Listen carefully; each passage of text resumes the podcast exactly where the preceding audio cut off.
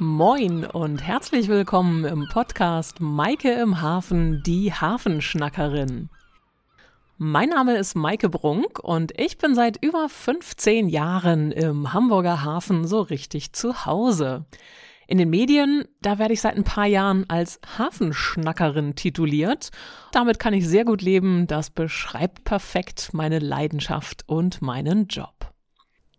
In diesem Podcast erwartet euch ein monatlich wechselndes Schwerpunktthema von der Hafenkante. Einmal mit Fakten und eine Episode mit einem Interview. Los geht's! Moin zusammen und herzlich willkommen zu einer neuen Folge Maike im Hafen. Heute bin ich in der Wasserschutz im Polizeikommissariat 1 hier in Waltershof und freue mich auf einen Schnack mit Nadine Gehl. Moin, Hi. hallo Nadine. Hi Maike, na? Ja, schön, dass ich hier sein darf. Ich bin ganz gespannt. Du bist ähm, ja, am besten erzähl doch einfach mal selber. Was machst du eigentlich hier? Ähm, ja, ich bin bei der Wasserschutzpolizei seit 2019 habe dann mein Studium äh, an der Akademie der Polizei in Hamburg gemacht. Und seit Oktober 2022 ähm, bin ich jetzt im Einsatzzug. Das äh, gönnt sich die Polizei oder die Wasserschutzpolizei Hamburg als zusätzliche maritime Ausbildung für die Polizisten. Was heißt Einsatzzug? Ähm, das ist, eigentlich heißt es Aus- und Fortbildungszug, aber wir bilden auch einen Einsatzzug, also für die Katastrophenschutzboote und für die maritime Einsatzgruppe. Die maritime Einsatzgruppe äh, regelt so ganz brisante Themen wie Terror oder Amok. Ähm, und der Aus- und Fortbildungszug macht halt die Aus- und Fortbildung, wie es schon sagt, und bringt uns äh, Bootfahren bei, die ganzen Wasserschutzthemen, also Seeschiffskontrollen, Hafenfahrzeugkontrollen, das ganze maritime Recht, wofür es dann auch diverse Lehrgänge gibt. Nach was für einer Zeit kann man so ein Wasserschutzboot steuern oder wann darf man das? Hat, es ist ja nicht mehr Voraussetzung, glaube ich, dass man unbedingt einen Bootsführerschein haben muss, wenn man herkommt. Erzähl doch mal so ein bisschen einmal, wie so diese Kompetenz äh, des Bootfahrens. Ja, also 16 Monate geht dieser Aus- und Fortbildungszug. Für jeden, der in die Wasserschutzpolizei kommt, ist der Pflicht. Ähm, und ja, nach diesen 16 Monaten, also kurz bevor man äh, dort fertig ist, macht man den Bootsführerschein. Man äh, erhält alle vier Wochen eine Fortbildungswoche, nennt sich das. Da fährt man vier Tage durchgehend Boot ähm, und ja, lernt dann halt alles von Seemannschaft bis zu Fahrtregeln. Das dann halt nicht alles nur in Theorie, sondern halt eben auch in Praxis. Knotenbinden, ganz wichtig für die Ausbilder und Fortbilder. Ach, immer, immer, bei jedem Bootsführerschein. Ja, genau. Und äh, ja, das äh, lernt man dann da irgendwie, also zusätzlich zu den ganzen Kontrollsachen, die wir dann halt machen.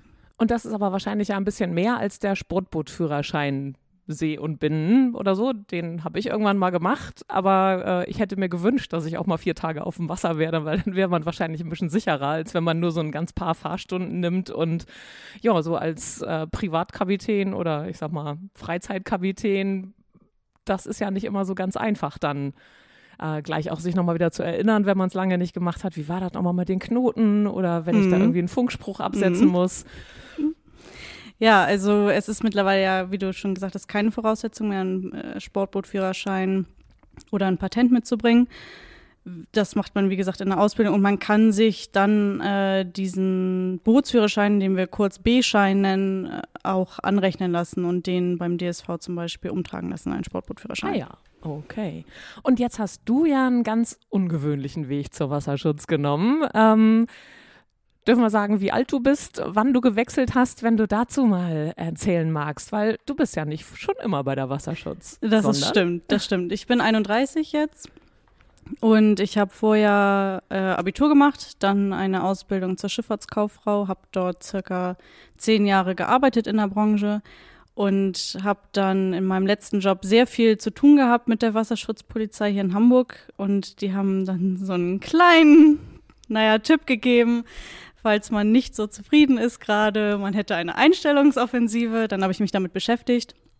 Fand das super, dass man nicht immer nur am Schreibtisch sitzt, sondern halt eben auch unterwegs ist. Ich aber wiederum das Wissen, was ich mir zehn Jahre aufgebaut habe, jetzt anwenden kann. Und ja, und dann habe ich gesagt, auf geht's. Ja, klasse. Das ist ja ein toller Weg.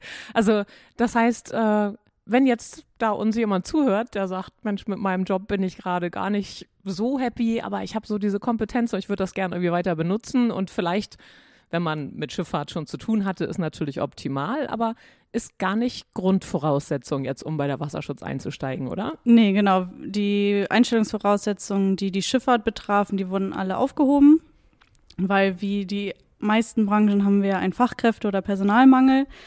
Und entweder kommt man direkt nach der Schule zu uns, ob nun mit Abitur oder Realschulabschluss, ist beides möglich. Äh, dann kann man die Voraussetzungen mitbringen, wenn man ein Kapitänspatent hat, dann kriegt man auch gleich noch äh, eine, eine Beförderung dazu.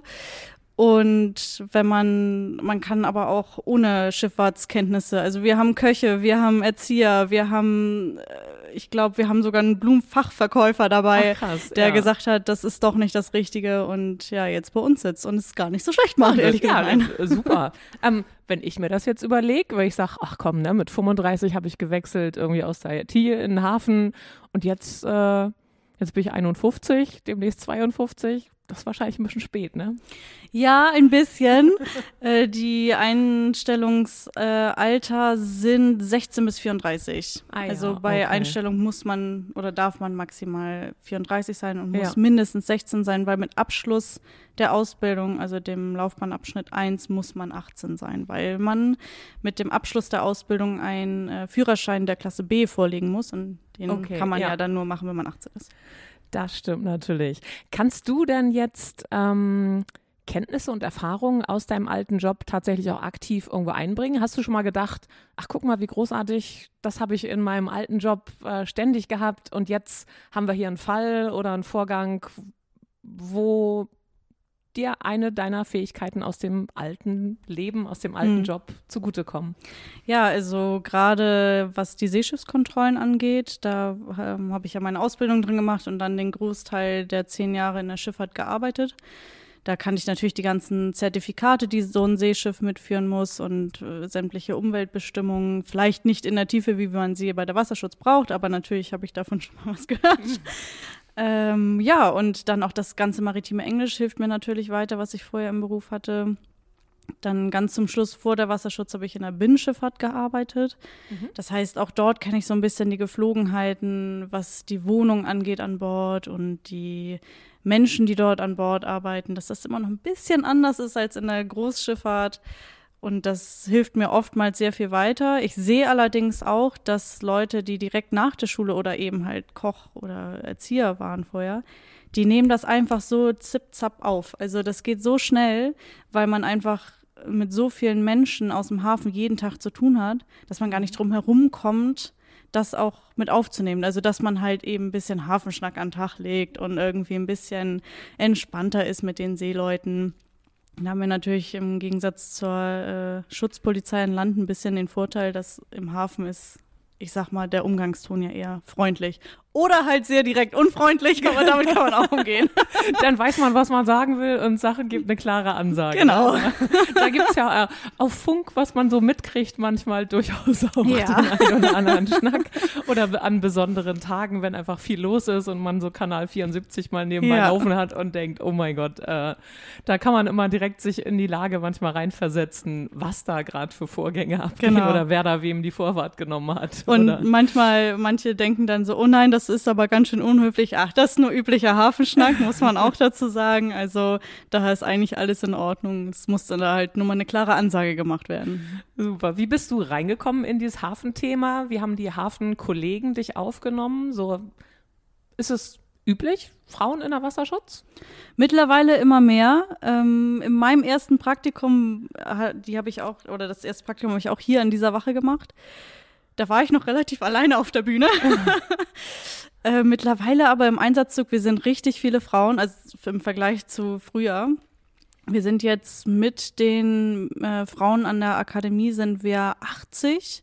Das ist schon eine große Hausnummer, aber wir freuen uns natürlich immer weiter über weibliche Unterstützung und man merkt auch, dass äh, wo manchmal Skepsis war, auch mittlerweile angekommen ist, dass wir Frauen auch gute und auch zielgerichtete Arbeit in der Schifffahrt verrichten. Super. Ich glaube, das tut ja auch so einer Stimmung im Team oder in der Kommunikation wahrscheinlich auch ganz gut, Genau. wenn da so ein bisschen Ausgleich mit drin ist. Ne? Auf jeden so, Fall. Für Herausforderungen gibt das für dich so im Job oder was sind so die Punkte, die du nicht erwartet hast in dem Wasserschutzjob? Als du dir vorher hast du dir ja wahrscheinlich Gedanken gemacht, wie könnte der Job aussehen? Mhm. Und gibt es da Dinge, die ganz anders gekommen sind? Oder was sind so die, die herausfordernden Punkte? Also ganz anders war auf jeden Fall, dass wenn man außerhalb der Polizei ist, man immer denkt, hm, das ist ja ein ganz bestimmter Schlag von Mensch. Ist er, aber die haben alle auch so einen kleinen Hafenkantenschlag. Also wir sind alle, ja, die meisten sind noch in der Seefahrt groß geworden oder in der Marine und dementsprechend ist das alles so ein bisschen sehr lockerer Umgang miteinander. Zwar hierarchiegebunden, aber locker. Um, und das war total anders, weil wie ich das erwartet habe. Und die größte Herausforderung, so was, was kommt, ist tatsächlich, wenn es hier mal am Hafen staut. Dann geht hier gar nichts mehr. Also es muss da, wenn der eine, wenn das eine Terminal sagt, hier ist gerade voll, das staut sich bis sonst wohin. Und was dann, wie viele Anrufe dann kommen, wir, also dass die WSP jetzt regeln muss, dass der Verkehr wieder fließt, weil wenn das CTB nicht läuft, läuft das CTA nicht. So, und dann hier dann zu stehen und zu sagen, okay, aber wen, wen nehmen wir denn, wo müssen wir denn jetzt? Und dann sind ganz schön viele Kräfte gebunden. Das ist tatsächlich etwas, was ich nicht gedacht hätte, was vorher so eine Rolle spielt. Also es fängt einmal an mit den LKWs im Hafen, weil die sind ja auch per Minute getaktet. Aber wenn die LKWs sich verspäten, dann kann das Schiff nicht laden. Also gerade jetzt bei den Containerschiffen. Äh, und dann verzögert sich das und dann liegt das Schiff länger. Das mhm. kostet natürlich auch Geld für mhm. den Räder und für die Hafenanlage. Dann können die Schiffe, die draußen warten, also gerade wenn es jetzt hier um Großcontainerschiffe gibt, wie in Waltershof, dann müssen die draußen weiter warten. Das kostet auch Geld. Und dann sind hier auf einmal ganz viele Leute ganz hektisch. Dann verzögert äh, sich eine ganze Menge. Genau, und, und, dann staut sich das halt so zurück. Ah, ja. äh, genauso ist es dann, wenn die WSP ja auch betrifft, Gewässerverunreinigung ist und wir dann irgendwie ein Terminal erstmal lahmlegen müssen, weil das Schiff dann erstmal nicht abfahren darf, weil wir das alles aufnehmen müssen. Das, da steht dann immer jemand und tippt die ganze Zeit auf die Uhr und sagt, wir müssen los, wir müssen los, wir müssen. Und das ist so tatsächlich, da muss man schnelle Arbeit leisten. Und das ist am Anfang als Berufsanfänger immer gerade so, oh, ich darf Macht ja auch Stress. Ne? Ja, na, auf jeden Fall. Man will ja auch nichts vergessen. Ja. Hat ja meistens auch einen erfahrenen Kollegen dabei. Trotzdem ist es dann ja so, man möchte dann auch nicht das Schiff unnötig aufhalten. Und ja, das ist tatsächlich eine Herausforderung, mit der ich vorher gar nicht gerechnet habe irgendwie.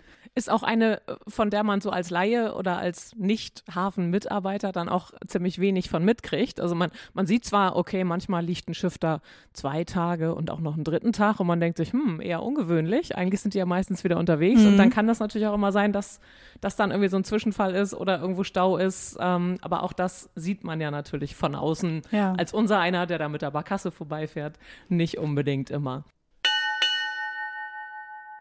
Wenn du jetzt so an deinen Alltag im Hamburger Hafen denkst, was sind da so, äh, gibt es da besondere Zwischenfälle, an die du dich besonders erinnerst oder so Herausforderungen oder Sachen, die nicht jeden Tag passieren? Irgendwelche Unfälle ist natürlich immer nicht schön, aber irgendwie, dass mal so ein Schiff unverhofft irgendwo in einer Keimauer landet oder irgendwo, wo es nicht hingehört? Ja, das hatten wir ja vor ein paar Jahren, Neumühlen, Uwe da unten, dass da senkrecht auf die Keimauer äh, raufgetanzt ist.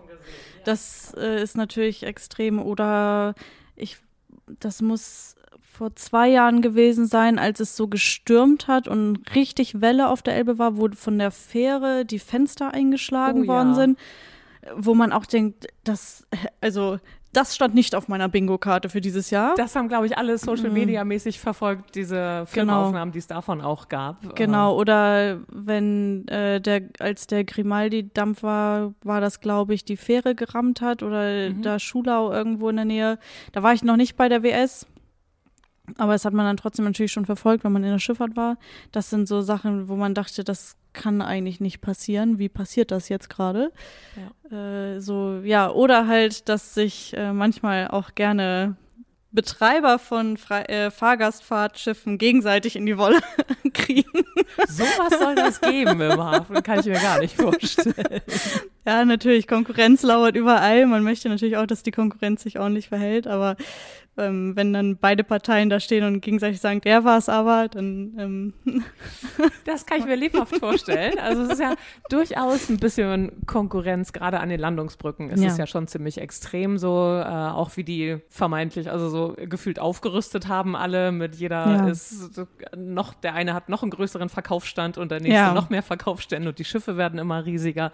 Ähm, gibt's Gibt so im Alltag auch viele Zwischenfälle, wo man sagen muss, ähm, den Barkassen vielleicht mal, mh, hm, äh, nehmt euch mal ein bisschen zurück oder nicht so riskante Manöver oder sind das eher die Freizeitskipper, die da bei euch auffallen im Tagesgeschäft? Mm, sowohl als auch. Also die Fahrgastschiffe, die das jetzt kommerziell machen, die haben ja oftmals die Angewohnheit, sehr nah an den Großcontainerschiffen zu fahren, äh, wenn die jetzt hier Waltershof zum Beispiel festgemacht sind oder unter den Brücken durchzufahren, weil es schön aussieht. Es sind natürlich auch Top-Fotomotive. Ja, absolut. Persönlich kann ich das sehr gut verstehen.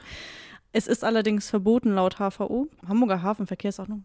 Genau, da kommt jetzt auch oder ist jetzt noch ein neuer ähm, Tatbestand zugekommen, der verbietet, zu nah an die festgemachten Schiffe zu fahren, damit man halt eben nicht mehr den Wulstbug berühren kann, vielleicht eventuell mhm. mit einem langen Arm. Genau, das äh, behält die WSP jetzt weiter im Auge, weil das halt einfach, wir verstehen den persönlichen oder den kommerziellen Wert dahinter auch. Klar, die Aufnahmen sind natürlich top.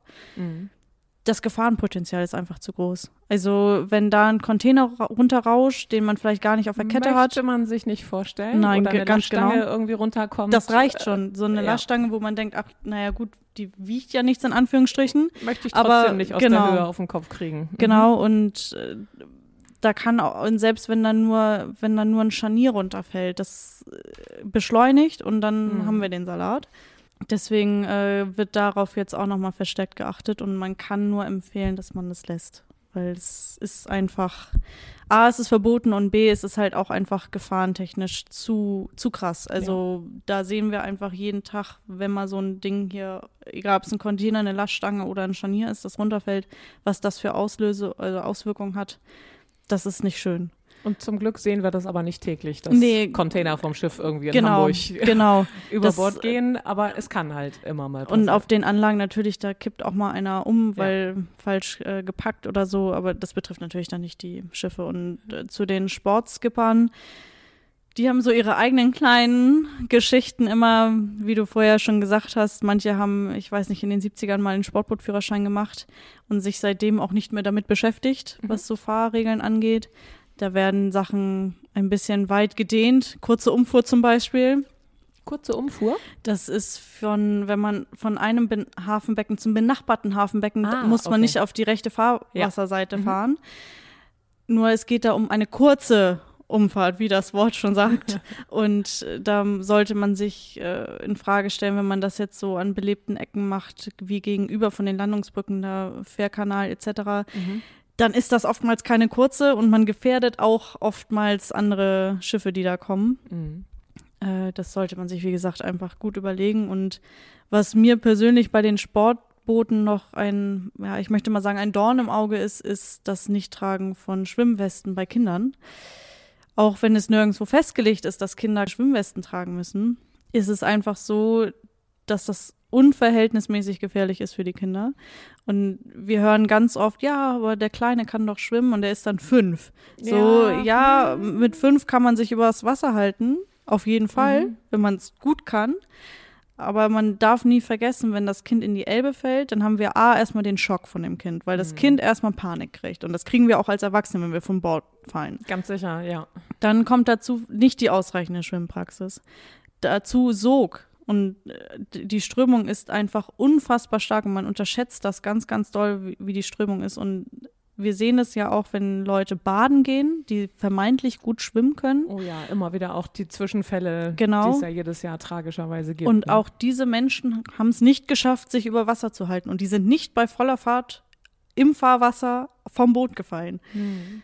Und die sind einfach nur von dem Sog, der an, sogar am Strand ist, mitgesogen worden. So. Und deswegen da vielleicht nochmal, falls ein Hörer Sportbootfahrer äh, ist und Kinder dabei hat, legt ihm einfach Schwimmwissen. Wir wissen auch, das ist ungemütlich für Kinder, das finden Kinder blöd, aber es ist einfach besser, als nachher die Nachsicht haben. Absolut. Und Safety First ist Genau. ja so der Standard in der Seefahrt. Genau. Ne? Steht nicht umsonst überall dran, dass man sich genau. auch immer noch mal dran erinnert, falls man es gerade vergessen hat. Aber Ja. ähm, das denke ich auch so manches Mal, wenn ich sehe, okay, die Kinder haben Spaß, wenn auch ein Schiff irgendwie so über Wellen Ja, klar. und so ein bisschen Das ist auch witzig. Juhu, das geht hoch und runter und alles toll. Aber wenn Mhm. die da vorne auf dem Schiff sich nur kurz festhalten und dann Ja. wirklich auch hoch und runter hüpfen da auf dem Schiff, da äh, macht man sich schon manches Mal Gedanken, Ja. äh, ob das toi toi toi hoffentlich alles gut geht. So, ne? Das ist ein guter Appell, das wollen wir an der Stelle auch nochmal Ja. noch mal festhalten. Und das geht hier. schneller als gedacht. Die wir jetzt im Aus- und Fortbildungszug üben ja auch mit Schlauchbooten zum Beispiel, was jetzt vergleichbar ist mit vielleicht vielen äh, Sportbooten.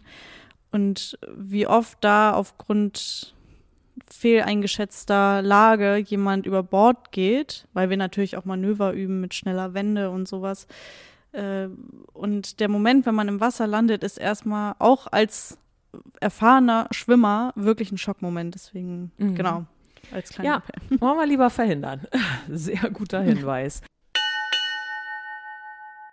Jetzt gucken wir noch mal auf eure auf eure tägliche Arbeit. Es gibt ja im Hamburger Hafen viele Behörden, viele Zuständigkeiten. Die HPA ist da, der Zoll ist da, die Wasserschutz ist da. Wie überschneiden oder wo grenzen sich eure Kompetenzen und Zuständigkeiten ab? Gibt es da wahrscheinlich keine scharfe Trennlinie, sondern das geht so ein bisschen Mhm. ineinander über? Magst du dazu ein bisschen was erzählen?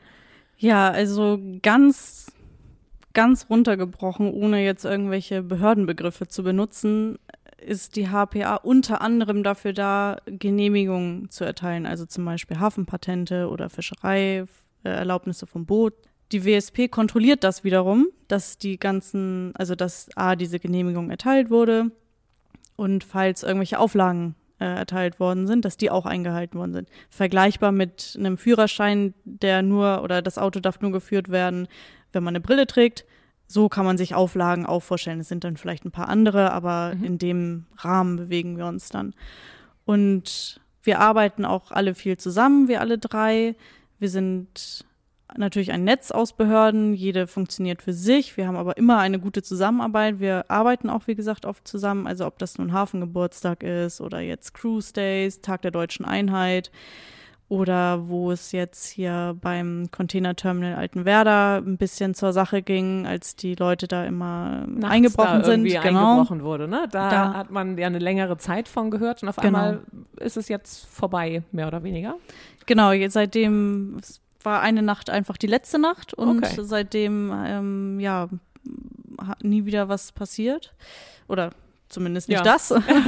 und da haben wir zum Beispiel auch ganz stark mit dem Zoll zusammengearbeitet. Der Zoll hat, um das auch ganz runtergebrochen einmal zu sagen, noch andere Befugnisse als wir. Und wenn wir natürlich irgendwelche Großkontrollen machen, ob das zum Beispiel jetzt äh, Drogen sind, dann arbeiten wir gerne zusammen, weil manche Sachen muss dann der Zoll abarbeiten und manche wir und dann ist es einfach eine gute Zusammenarbeit. Mhm. Und genauso mit der HPA. Wir arbeiten gerne mit denen zusammen. Sehr gut, prima. Ja, man sieht euch ja auch ständig auf dem Wasser eigentlich. Ähm, wenn jetzt irgendwo hier ein Großcontainerschiff dreht, dann wird das Fahrwasser gesperrt Mhm. ähm, für den Durchgangsschiffverkehr. Wie viel Zeit verbringst du auf dem Wasser? Ja, unterschiedlich. Äh, Jetzt im Einsatzzug verbringen wir sehr viel Zeit auf dem Wasser, weil eben, wie vorher schon gesagt, wir den B-Schein, also den Bootschein machen, Schlauchboote, die Katastrophenschutzboote, also maritime Ausbildung haben. In den Schichten ist es 50-50, weil wir ja auch, wir haben ja auch Funkstreifenwagen an Land, Mhm.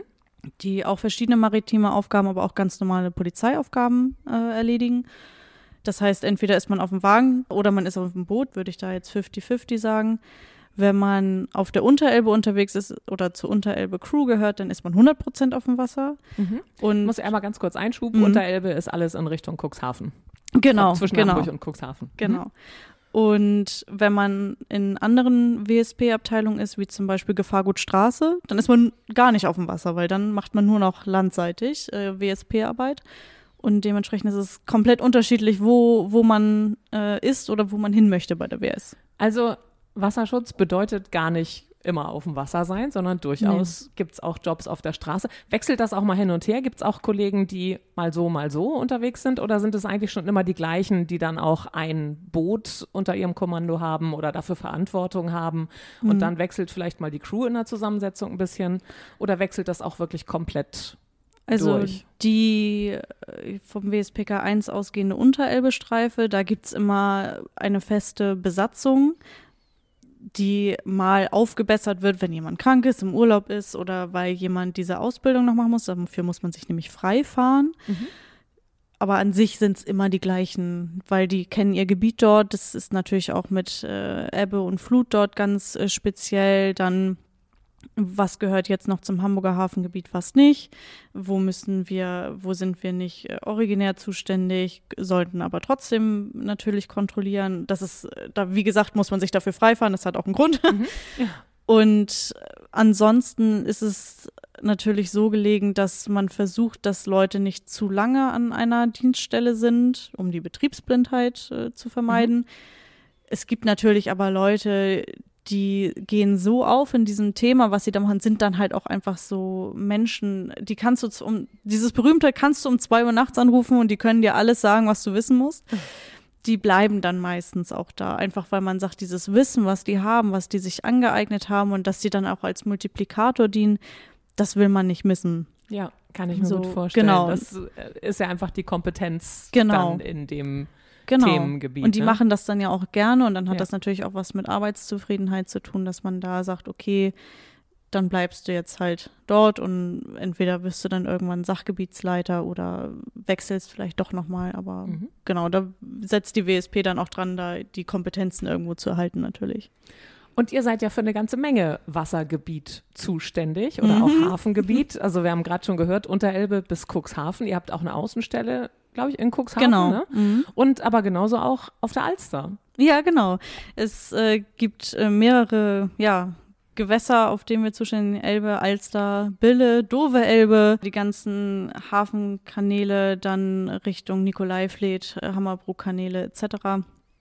Und genau die Alster auch. Das ist auch ein sehr spannendes Gebiet tatsächlich, weil es komplett anders ist als die Elbe. Hier haben wir eher so die Handelsschifffahrt Ja. und auf der Alster dann halt eben eher so Vergnügungs-Supper, Vergnügungssegler, Segelschulen. Ja. Das ist äh, irgendwie anders. Äh, auch interessant, aber komplett was anderes auch wie Ganz andere Thematik. Ne? Genau, auch wie man dort spricht einfach. Ne? Also Okay. jetzt hier hast du den normalen ha Hafenarbeiter, Mhm. mit der versteht, was du von dem, also wenn du Hafenschnack äh, sprichst, dann spricht er zurück, wie auch immer. Und natürlich hast du an der Alster dann auch anderes Klientel einfach, die dann irgendwie eher so, naja, dort auch wohnen. Dementsprechend äh, sind die dann manchmal ein bisschen, ja, gestört von der Lautstärke auf der Alster oder drumherum auf den Wiesen, kann man ja auch verstehen. Und es ist einfach anderes Klientel, was da ist. Absolut, ja. Also ich habe äh, mache natürlich auch dann und wann eine Alster-Tour Mhm. und äh, moderiere da auch manchmal und war auch habe auch segeln gelernt auf der Alster Ja, ja. mal ähm, und habe aber jetzt im äh, Folgemonat dann auch vor mit einem Alster-Kapitän mal Ah, ja. über das ganze Ach cool. Thema im Podcast zu schnacken Mhm. und mal zu hören, wie so der Vergleich ist Hafenschipper Alsterschipper ist ja durchaus auch spannend. Aber das nur schon mal für die Hörer hat- als Vorschau für den kommenden Monat. Der hat bestimmt ordentlich zu tun mit den ganzen äh, Stand-Up-Paddlern und Oh ja. Schlauchbootsitzern dort, die. das, oh nein, da kommt ein Alsterboot. Äh, was mache ich denn hier jetzt? Ah, ich falle jetzt mal ins Wasser. alle strömen irgendwie aus der Seite. Jeder Mhm. versucht hektisch wegzukommen und vergisst alles andere drumherum. Ne? Das, äh, da kann ich den Freizeitskippern nur die Bille empfehlen. Da Ja, war ich gerade letzte das Woche noch am Paddeln. Das war fantastisch. Fällt dir noch so ein, so ein besonderer Tag oder ein besonderes Erlebnis ein mit, mit vielleicht ein bisschen Anspannung oder irgendwie witzigen Vorkommnissen, irgendwas äh, aus dem Polizeialltag oder Ja, tatsächlich. Äh, also letztes Jahr im Oktober, äh, beziehungsweise ich fange anders an. Zur WSP oder zum Aus- und Fortbildungszug gehört auch der Katastrophenschutzbootzug, kurz K-Boot-Zug, der eingerichtet worden ist nach den ganzen Sturmflutsaison. Dass diese K-Boote sind mehr oder minder unkaputtbar und sind halt dazu gedacht, dass man auch anlanden kann an steinigen äh, Ufern etc. Um uns halt eben auf diese Sturmflutsaison, die ja jetzt ja wieder beginnt, vorzubereiten, machen wir regelmäßig im Herbst, also im Oktober, November Übungen und bereiten uns halt eben darauf vor, damit es halt eben nicht so ist, dass 60 Leute da stehen und ein Fragezeichen im Blick haben. Und letztes Jahr im Oktober hatten wir wieder so eine Übung und wir wussten schon, dass es an die Schlei gehen wird, um halt eben auch unbekanntes Gebiet quasi mal zu berühren, weil hier auf der Elbe kennt man sich irgendwann ja aus. So, und es ging aber darum, dass wir zum Beispiel auch äh, in der Sturmflut in Erftstedt, da sind wir auch hin äh, beordert worden. Das war ja auch unbekanntes mhm. Gebiet. Und um das ja. immer wieder zu üben, äh, sind wir äh, letztes Jahr im Oktober an die Schlei gefahren haben wir erst einen kleinen Dienstunterricht bekommen, was alles noch wegen Katastrophenschutz wichtig ist. Und dann wurden wir halt ins Szenario eingeleitet. Also große Sturmflut mit großem Unglück in, an der Schlei in Kappeln und dort verlegen wir gleich hin. Dann wurden wir alarmiert, sagt man, und jetzt müssen wir los, sind dann schnell Sachen gepackt auf die Autos, die K-Boote getrailert und äh, angehangen und dann im Konvoi mit Blaulicht bis nach Kappeln. Ach krass, ja. Und dann hatte sich die, die Führung halt ein paar Aufgaben überlegt, wie, oh nein, jetzt sind die Reifen geplatzt, äh, jetzt müssen wir alle einmal Reifen wechseln. So einfach, um das auch zu üben, weil auch das kann natürlich passieren und damit auch da gewahrschaut sind. Dann, oh nein, jetzt ist die Brücke gesperrt, jetzt müssen wir einen Umweg fahren. Sowas. Und dann sind wir da natürlich dann angekommen an der Schlei und dann schnell die Boote ins Wasser und dann gab es verschiedene Szenarien, die man geübt hat. Unter anderem halt äh, ein Pärchen, das sich äh, gerettet hat auf ein Sportboot, aber das Sportboot ist gekentert und die liegen jetzt dort im Wasser und müssen gerettet werden. Es war natürlich auch kalt und unter anderem war ich jemand, der dieses Szenario gespielt hat als gekenterte Person. Und ich habe, sollte das natürlich auch ein bisschen dramatisieren und natürlich auch um Hilfe rufen. Und ich habe so laut um Hilfe gerufen, dass Menschen am Ufer stehen geblieben sind oh, und, und die Zugführung schnell gelaufen ist. Die war noch nicht ganz da, als das losging. Und äh, das war auf jeden Fall schon mal sehr witzig weil die Kollegen auch gedacht haben, ich habe richtig einen Klatsch. Jetzt übertreibt sie aber mit ihren Schauspielfähigkeiten ja, genau. hier. Okay. Und naja, dann haben wir dort geübt. Das Ganze, der Tag beging irgendwie um 5.30 Uhr. Die Übung an der Schlei war irgendwie kurz bevor es dunkel war fertig. Dann sind wir äh, zur Unterkunft gefahren, haben dort natürlich ein bisschen Nachbesprechung gemacht, bisschen gegrillt, bisschen was gegessen und am nächsten Morgen ging es wieder sehr, sehr früh los. Da haben wir Rettungsschwimmen geübt in Eckernförde in der Schwimmhalle und haben dort, glaube ich, drei oder vier Stunden nochmal alles, was man auch in der Ausbildung oder im Studium lernt, mit Klamotten schwimmen. Personen abschleppen, Personen retten, Personen rausziehen, mhm. die ganze Armada, was man da so macht. Also in vier Stunden. Und jeder, der natürlich auch schon mal schwimmen war, weiß, danach ist man Knülle. Ganz so. sicher, ja. Und dann stehen halt alle, oder dann gab es natürlich draußen einen Treffpunkt, die Wagen standen dort. Und da standen wir dann und der Tag vorher war anstrengend, der Morgen war anstrengend, wir standen da alle so und haben irgendwas gegessen, getrunken, waren halt durch. Und dann kommt halt so ein Opa auf seinem kleinen Fahrrad lang geknattert und er sah uns nur, wie wir da alle fertig standen und er schrie aus vollem Leib, ihr sollt arbeiten! und wir ja, standen was steht so. ihr da eigentlich auch nur so entspannt am Ufer rum? Ja, und wir standen da und waren alle fix und foxy und es war so, ja, eigentlich hat er ja auch recht. Und dann ging es natürlich auch wieder los und wir nach Hause gefahren. Und das hat, glaube ich, auf der Rückfahrt keiner ein einziges Wort gesagt, weil wir alle so müde waren. Aber es war natürlich super, um das nochmal alles zu üben. Ähm, und jetzt ist äh, der alte Herr ist bei uns ein Gag und wenn irgendjemand rumsteht und so tut, als ob er, also auch wohlverdient mal eine Pause macht, ist es halt immer, du sollst arbeiten. Schön. Genau, und jetzt, ich denke, im Oktober oder November ist wieder so eine Übung geplant und dann ja. geht's wieder rund. Und äh, Hintergrund natürlich, ne, man sieht nicht immer, was ihr gerade alles hinter genau. euch habt oder was da alles passiert ist. Genau. Und äh, auch ein Polizist muss mal einen Kaffee trinken ja. oder eine Polizistin und mal eine Pause machen. Genau, so ist es. Wunderbar. Vielen Dank für diese Anekdote. Gerne.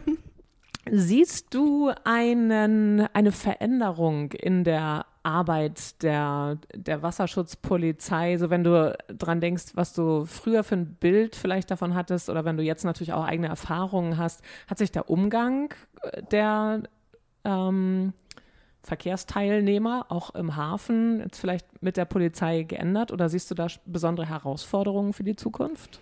Mm, ja, mit dem Umgang an sich gar nicht so viel, weil die meisten, die irgendwie maritim unterwegs sind, kennen das ja nun mal, sind Mhm. meistens, also auch die Sportbootfahrer sind irgendwie ja in so einem Yachtverein, wo sie ihr Boot liegen haben.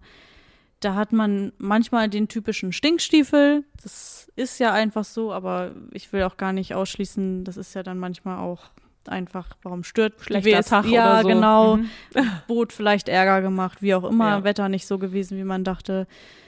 Herausforderungen sehe ich eher daran, dass die ganzen Richtlinien sich immer ändern, Mhm. was den Hamburger Hafen auch betrifft. Dann kommen neue Richtlinien dazu. Und wenn sich gerade die Freizeitschifffahrt sagt, ah ja, ich habe ja in den 70ern mal einen Führerschein gemacht, ich brauche mich damit nie wieder beschäftigen, dann gibt's halt einfach Sachen, wo man dann irgendwann auch mal eine Ordnungswidrigkeit begeht, die man dann auch, also nicht wegdiskutieren kann. Mhm. Oder nicht sagen, oh je, ja, vergessen und irgendwie wie das auch ist immer. wahrscheinlich dann der Eigensinn äh, bei den Leuten oder die Starkköpfigkeit durchaus Genau. auch eine Herausforderung für euch. Genau, aber ansonsten muss ich sagen, ist der Umgangston immer nett. Die äh, Sportboote werden ja auch regelmäßig von uns kontrolliert. Mhm. Und das ist eigentlich immer ein gutes Miteinander. So, das ist, äh, funktioniert gut, ist natürlich manchmal auch ein bisschen schwierig, klar, weil irgendwie die Strömung dann so ist, dass man das Sportboot schlecht halten kann. Unsere Hafenstreifenboote kann man da ein bisschen besser im Strom halten. Aber irgendwie geht es dann immer und eigentlich ist es immer dann auch, dann wird noch ein bisschen geschnackt. Wo soll's hingehen? Was Ja. seid ihr heute irgendwie hier nur so unterwegs? Oder dann hat man die, äh, die Partyboote, die s- ist man manchmal so ein bisschen kritisch gegenüber eingestellt. Aber bis jetzt, für mich, habe ich zum Glück immer nur die Erfahrung gemacht, dass der Schiffsführer wirklich nüchtern war. Sehr gut. Genau so, wie es sein soll. Ja. Und das ist auch gut so. Und zum Glück habe ich es noch nicht anders miterlebt. Also bei diesen Partybooten, wo man ja eigentlich denken würde, wenn, dann da. Aber Dann ist es allen egal, aber toi, toi, toi. Am Ende haben ja alle ein Interesse dran, dass man sicher unterwegs ist im Genau, Hafen. Ne? Auch wenn wir oder wenn ich persönlich Trunkenheit äh, auf der Elbe hatte, dann war es tatsächlich ein Sportboot. Also ein Okay. normales, ohne dass da unbedingt ein Partyboot dabei war. Es wurde dann zum Partyboot, sagen wir mal so, aber So, okay. ungewollt vielleicht. Ähm, jetzt gibt's ja im Hafen auch so Großevents, ähm, Tag der deutschen Einheit, hattest du gesagt, oder ähm, ich selber habe beim G20-Gipfel das mitgekriegt, äh, dass ich da mit den First Ladies ja unterwegs war und da ja wirklich dann alles abgeschottet ist oder König Charles kommt durch den Mhm. Hafen. Ähm, sind das auch hier bei euch dann so äh, Großereignisse, wo ihr sagt, äh, Puh, ist auch schön, wenn es wieder vorbei ist. Äh, oder ist da auch dann so eine positive Anspannung, die man grundsätzlich merkt, allein schon in der Vorbereitung wahrscheinlich? Ne? Ja, also jetzt dieses Wochenende, jetzt wo wir uns unterhalten, dieses Wochenende, was jetzt Ja. kommt, das ist äh, das Cruise Day Wochenende. Da sind jetzt natürlich alle gerade ein bisschen, wie es immer ist, so in der heißen Vorbereitungsphase ein bisschen aufgeregt.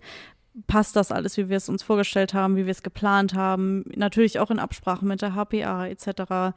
Tag der deutschen Einheit wird genauso sein. Es, dadurch, dass es verschiedene Proba Programmpunkte am oder im Wasser gibt, ist dann natürlich auch Absperrmaßnahmen und wir sind natürlich immer, also gerade wir aus dem, aus dem Fortbildungszug helfen da ja auch mit, sind dann dort äh, auch eingesetzt und wir freuen uns natürlich auch darauf. Das ist dann immer irgendwie eine gute Sache und meistens ist auch da der Ton immer schön und witzig oder man sieht dann aus nächster Nähe das Feuerwerk oder wie auch immer, ist natürlich auch schön. Und ja, das ist äh, viel Planung mit sehr vielen Behörden, die da irgendwie ein Wort mitsprechen wollen. Und dann ganz oft ist es dann so ein Tag vorher nochmal, oh nein, irgendwas klappt so nicht, wie man sich das vorgestellt hat, irgendwo in einem Büro. Und man steht dann unten vor Ort und denkt sich, so wird das nix. Und dann wird aber schnell umgeplant und da Und irgendwie ist- klappt's dann doch. Genau, und irgendwie klappt es dann doch und es ist immer alles äh, vielleicht dann nicht so, wie man sich das auf dem Papier vorgestellt hat, aber dann an die Gegebenheiten angepasst, trotzdem so, wie es sein soll, also geschützt und abgesichert. Super. Ja, dann würde ich sagen, äh, das waren ganz spannende Einblicke und Ausblicke. Ganz herzlichen Dank an Nadine Gehl Ja, für gerne. dieses tolle Gespräch. Vielen Dank an dich auch. Sehr gerne. Und ja, ich sagen wir mal, äh, fassen wir zusammen, hoffen wir, dass vielleicht auch der ein oder andere vielleicht Lust auf den Job gekriegt hat und sagt, ach Mensch, könnte ich mir auch mal vorstellen. Oder aber jetzt mit einem ganz anderen Blick auf die Wasserschutz guckt, wenn man euch begegnet im Hafen. Genau, ich kann dazu nur sagen, wer sich informieren möchte, entweder auf den Social-Media-Kanälen oder im Internet, für Bewerbungen und äh, ja, vielen Dank fürs Gespräch, Maike. Prima, auf viele nette Kollegen. Genau. Bis dann, danke, Ciao. tschüss. Und nicht erschrecken, das Typhon der Cap San Diego, das wird natürlich auch weiterhin hier zum Ende jeder Episode erschallen. Ich sag bis bald an der Hafenkante. Ahoi, eure Maike im Hafen.